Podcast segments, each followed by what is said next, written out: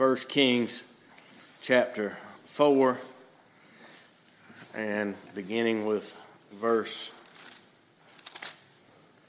1. King Solomon was king over all Israel, and these were his high officials. Azariah, the son of Zadok, was the priest.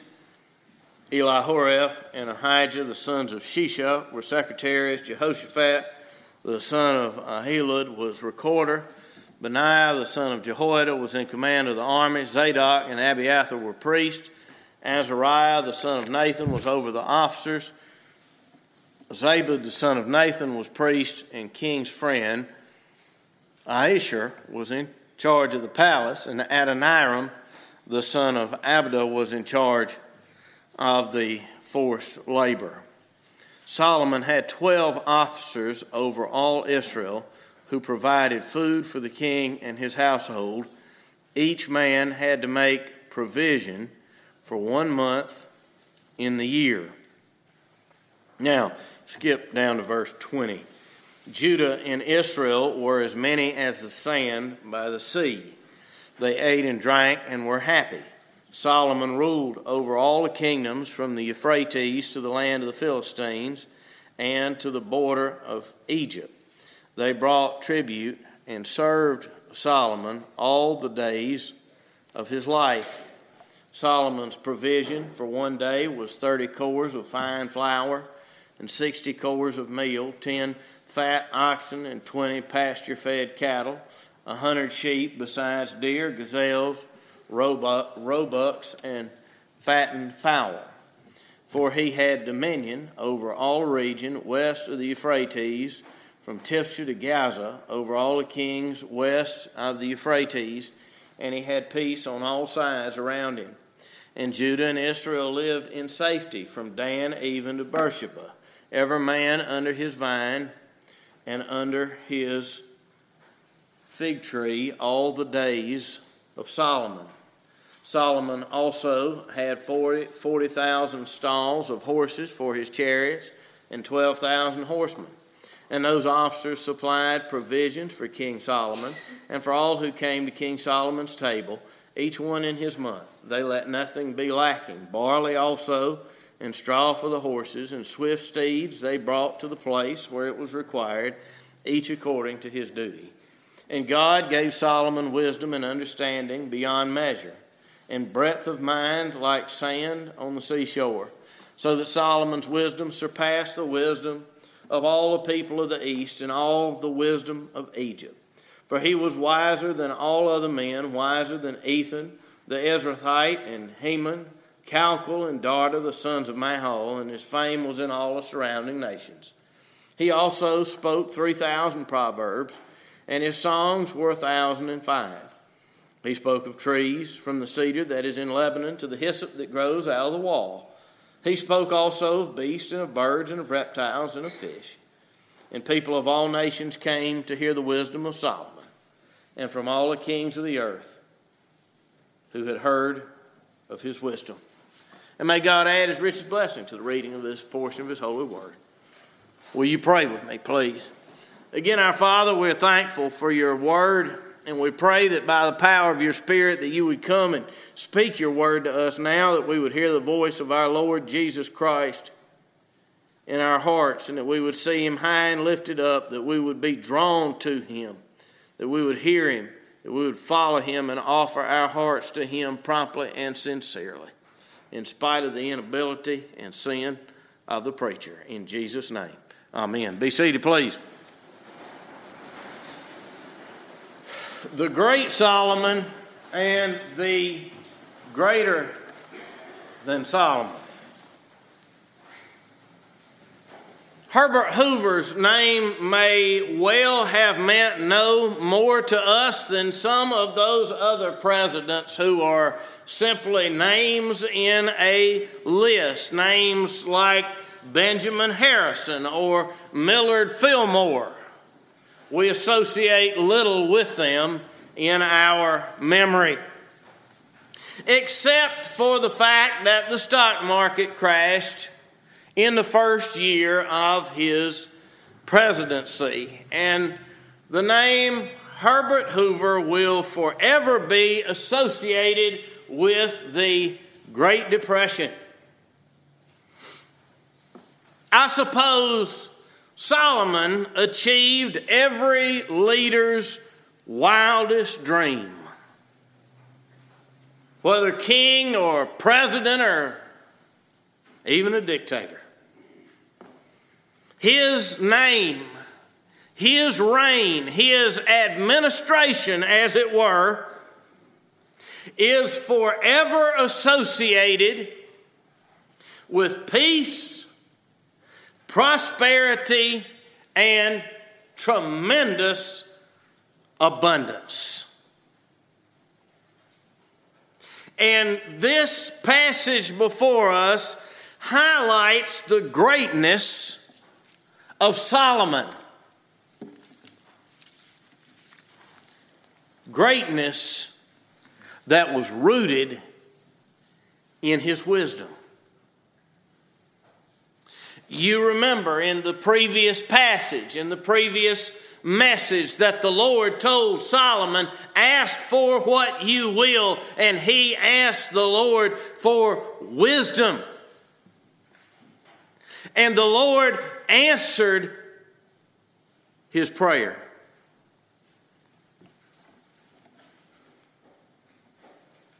And we see in this passage that the Lord made Solomon wise, and that wisdom the Lord gave him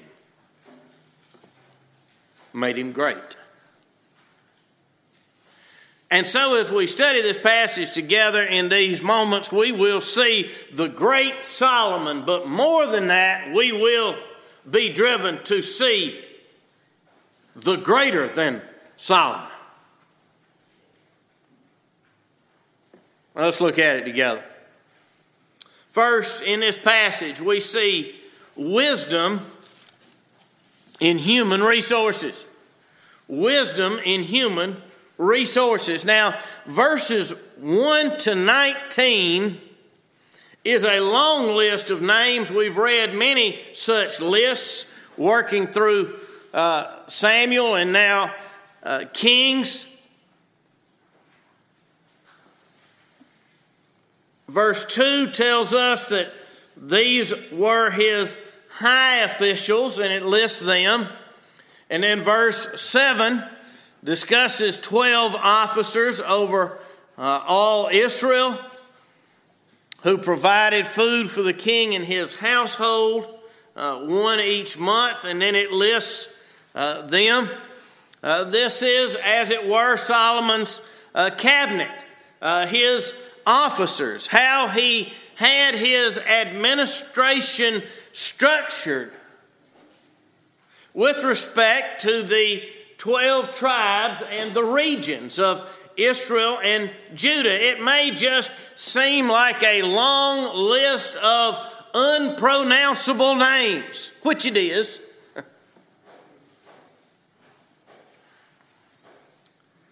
but it's more than that. This 19 verse list is in the middle of a sandwich. It's sandwiched between chapter 3, verse 28, that, that the summary of that passage, look at it, 328, and all Israel heard of the judgment that the king had rendered, and they stood in awe of the king because they perceived that the wisdom of God was in him to do justice. So the whole nation of Israel is in awe of Solomon's wisdom. Now let's look at the other end of that sandwich. Look at the end of chapter 4, verse 34. And people of all nations came to hear the wisdom of Solomon, and from all the kings of the earth who had heard of his wisdom. So you see, this passage, this list of names, is between these statements one that all of his own nation marveled at his wisdom, and then people from other nations marveled at his wisdom and came to hear it.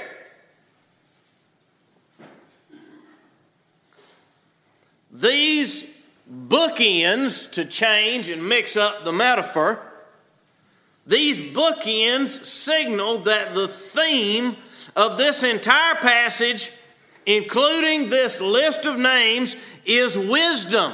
So the point here is that Solomon was wise in the people that he appointed.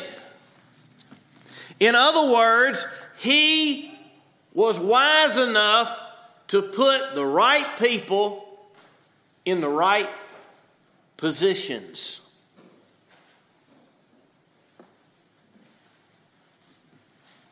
This has been the downfall of many executives in business, in government, in sports. They may have been good at many aspects of their work, but they did not have an eye for putting the right person in the right position.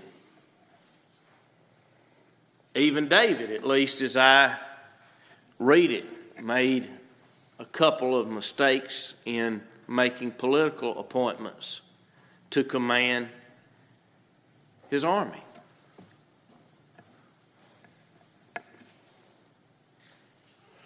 How many administrations in our own nation have uh, been crippled because of scandals associated with people appointed into high ranking positions? This has been the downfall of many executives. But King Solomon was wise even in this crucial detail of leadership. He put the right people in the right position. Solomon was wise in what we today would call human resource management. Wisdom in human resources. Secondly, in this passage, we see wisdom in the covenant. Wisdom in the covenant. Look at verse 20. Judah and Israel were as many as the sand by the sea. They ate and drank and were happy. Solomon ruled over all the kingdoms from the Euphrates to the land of the Philistines and to the border of Egypt. They brought tribute and served Solomon all the days of his life. Now, where it says in verse 20 that Judah and Israel were as many as the sand by the sea, we've seen this before. That is a reference to the covenant promise God made with Abraham that a great nation would come from him and that his uh, this nation would be as many as the sands by the sea.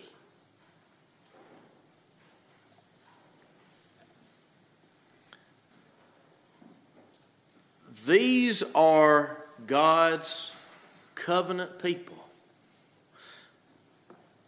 The Lord is fulfilling his promise to Abraham. He has made them a great people, as many as the sand by the sea. And we read that not only are they numerous,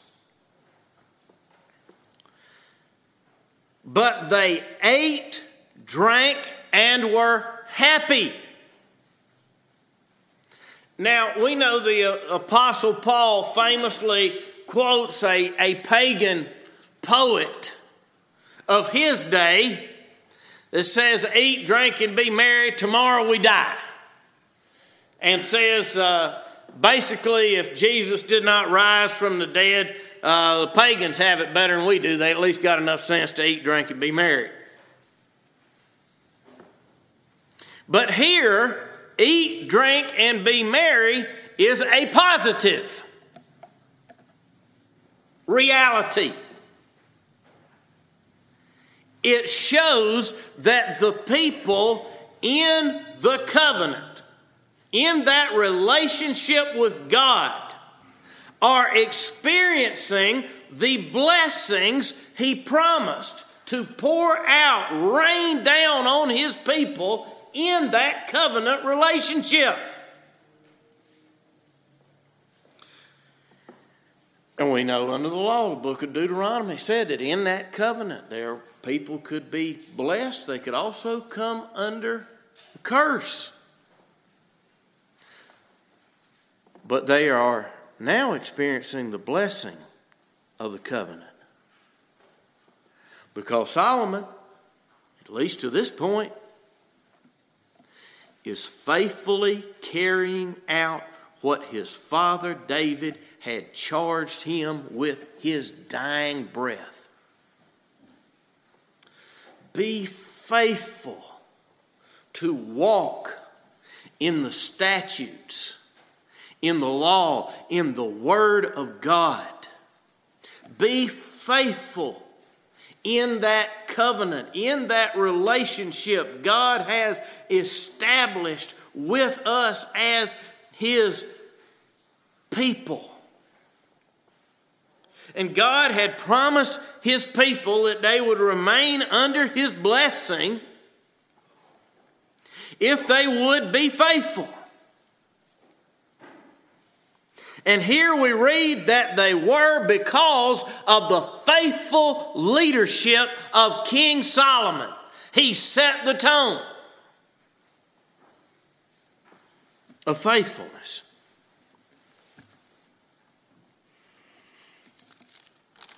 Now, these verses 22 to 28 detail that prosperity.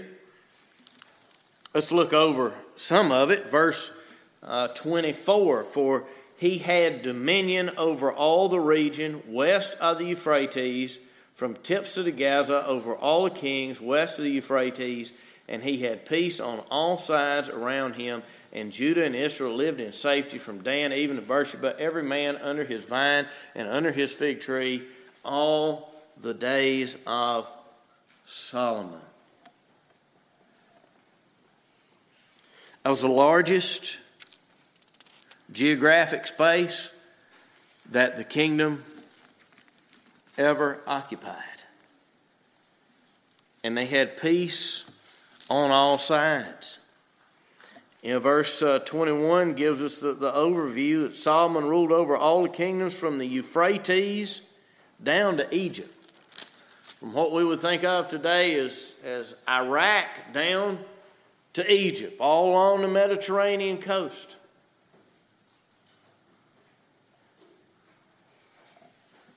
Solomon had dominion.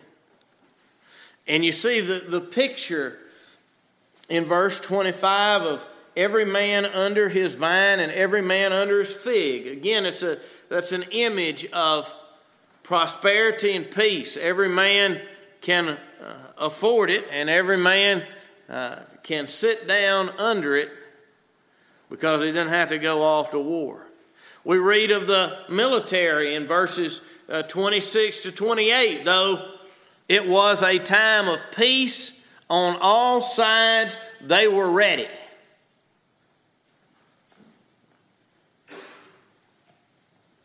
They were under the blessing of God. The nation was under his blessing because Solomon had wisdom for living faithfully in covenant with God. So we see wisdom in human resources, wisdom in the covenant, and thirdly and finally, and for lack of a more sophisticated way of saying it, we see wisdom in everything. Wisdom in everything. Look at verse 29. And God gave, wisdom, gave Solomon wisdom and understanding beyond measure, and breadth of mind like the sand on the seashore, so that Solomon's wisdom surpassed the wisdom of all the people of the east and all the wisdom of Egypt for he was wiser than all other men, wiser than Ethan the Ezrahite, and Heman, Calcol, and Darda, the sons of Mahol, and his fame was in all the surrounding nations. He also spoke 3,000 proverbs, and his songs were 1,005. He spoke of trees, from the cedar that is in Lebanon to the hyssop that grows out of the wall. He spoke also of beasts and of birds and of reptiles and of fish. And people of all nations came to hear the wisdom of Solomon, and from all the kings of the earth who had heard of his wisdom. We see in these five verses, six verses here, in verses 29 to 31 that Solomon was the wisest man of all the earth in his day. He was the wisest of all. We see in uh, verses verse uh, 32 that he spoke 3,000 proverbs, wrote 1,005 songs that recorded his wisdom. We read in verse 33 that he was wise in biology. He was wise in horticulture.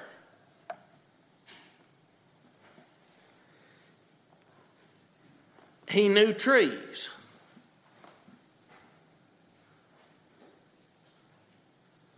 He knew beasts, birds, reptiles, and fish.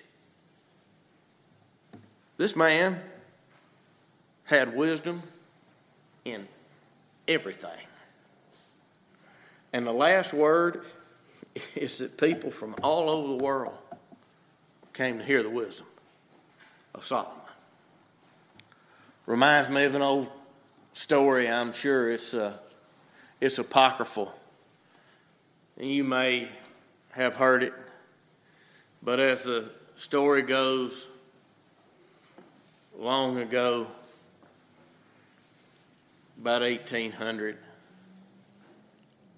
man was staying at an inn and he left his room and went to eat and struck up a conversation with another man in that inn and he was talked about many subjects man was a great conversationalist and at length, this fellow he was talking to went off to his room to spend the night, and another man asked him, Who was that fellow you were talking to? Do you know who that man was you were talking to? He said, No. He said, It was funny you say that. He said, We uh, talked about uh, agriculture at first, and, and I was sure he was a farmer. And then we conversation turned to music, and I was sure he was a composer or some kind of musician. And then we talked about building. And I was sure the man must be a carpenter. And then we talked about literature, and I was sure the man must be a writer.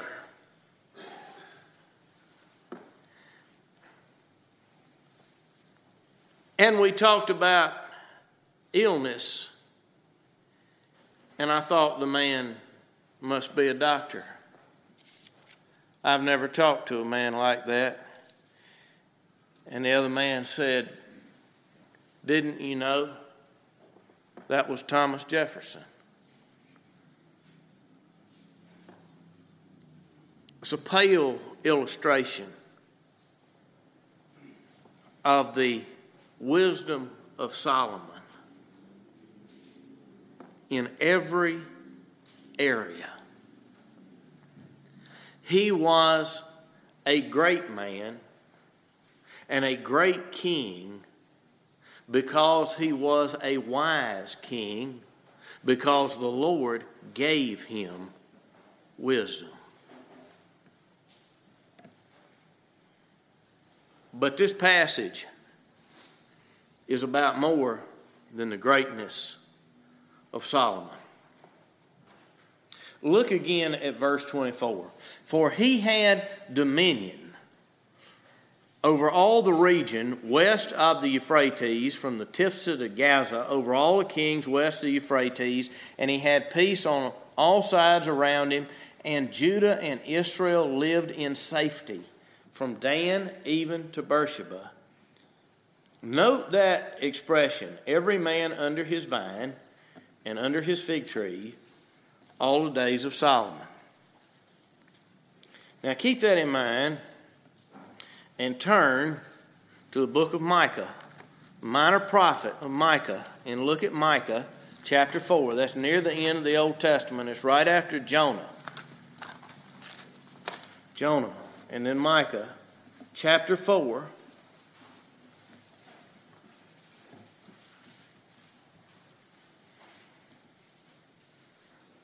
With prophet Micah,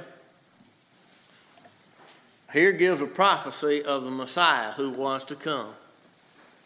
Micah chapter 4, verse 1 It shall come to pass in the latter days that the mountain of the house of the Lord shall be established at the highest of the mountains. It shall be lifted up above the hills, and people shall flow to it. And many nations shall come and say, Come, let us go up to the mountain of the Lord, to the house of the God of Jacob, that he may teach us his ways, and that we may walk in his paths. For out of Zion shall go forth the law, and the word of the Lord from Jerusalem. He shall judge between many peoples, and he shall decide for strong nations far away, and they shall beat their swords into plowshares, and their spears into pruning hooks. Nation shall not lift up sword against nation, neither shall they learn war any more, but they shall sit every man under his vine and under his fig tree, and no one shall make them afraid, for the mouth of the Lord of hosts has spoken.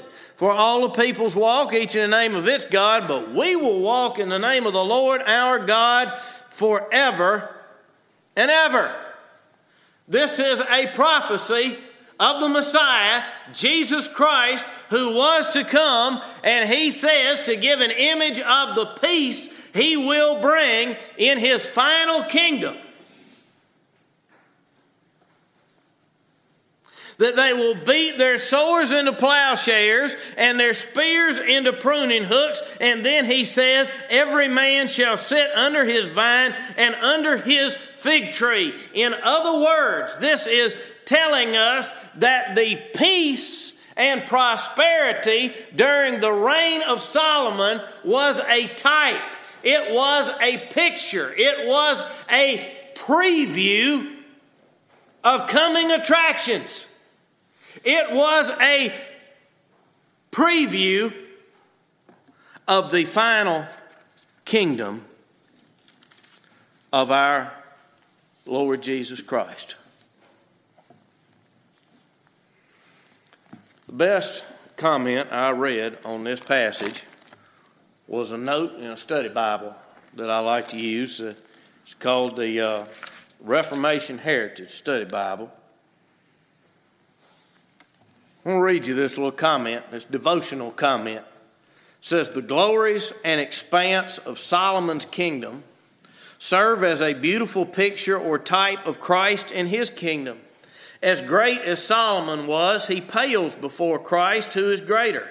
Solomon received wisdom from God, but Christ is himself the wisdom of God.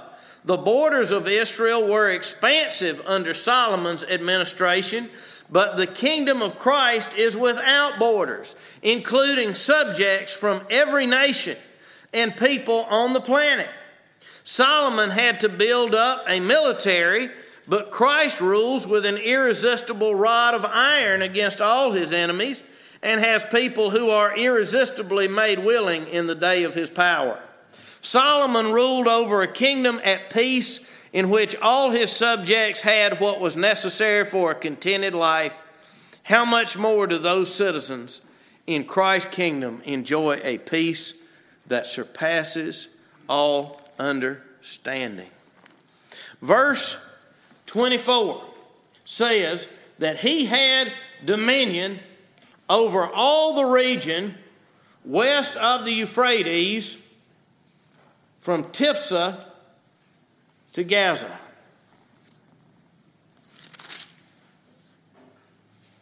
But you remember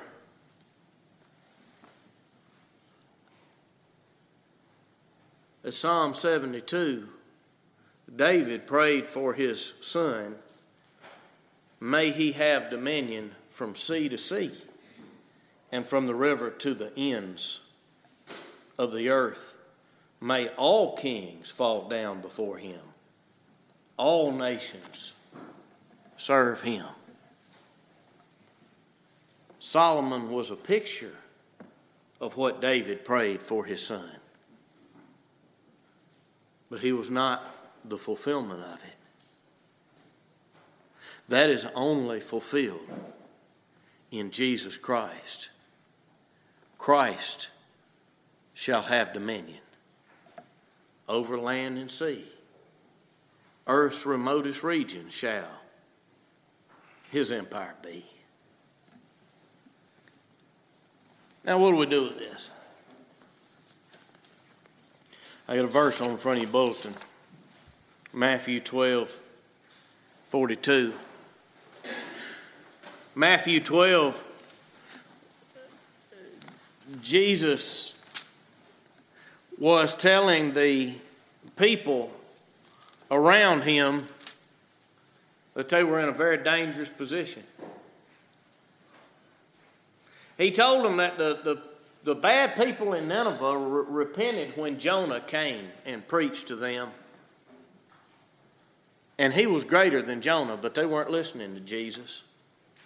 And then he said, The queen of the south will rise at the judgment with this generation and condemn it. For she came from the ends of the earth to listen to Solomon's wisdom, and now one greater than Solomon is here. They came from the ends of the earth to come and hear the wisdom of Solomon. But one greater than Solomon was there. And they paid him no mind. He said, that the queen of the south, who came to hear Solomon's wisdom, would rise up and condemn them on the day of judgment. And if you will not hear Jesus Christ, and you will not receive Jesus Christ and surrender and enter the kingdom of Jesus Christ, these people will rise up and testify against you in the last day. We went to hear Solomon, but you had one greater than Solomon. He offers eternal peace, peace that he made by the blood of the cross in his kingdom to all his people. That's his kingdom. That's his offer. It's on the table. They came from all over the world to hear Solomon will you receive the greater than Solomon, Jesus Christ. In the name of the Father, and of the Son, and of the Holy Ghost. Amen.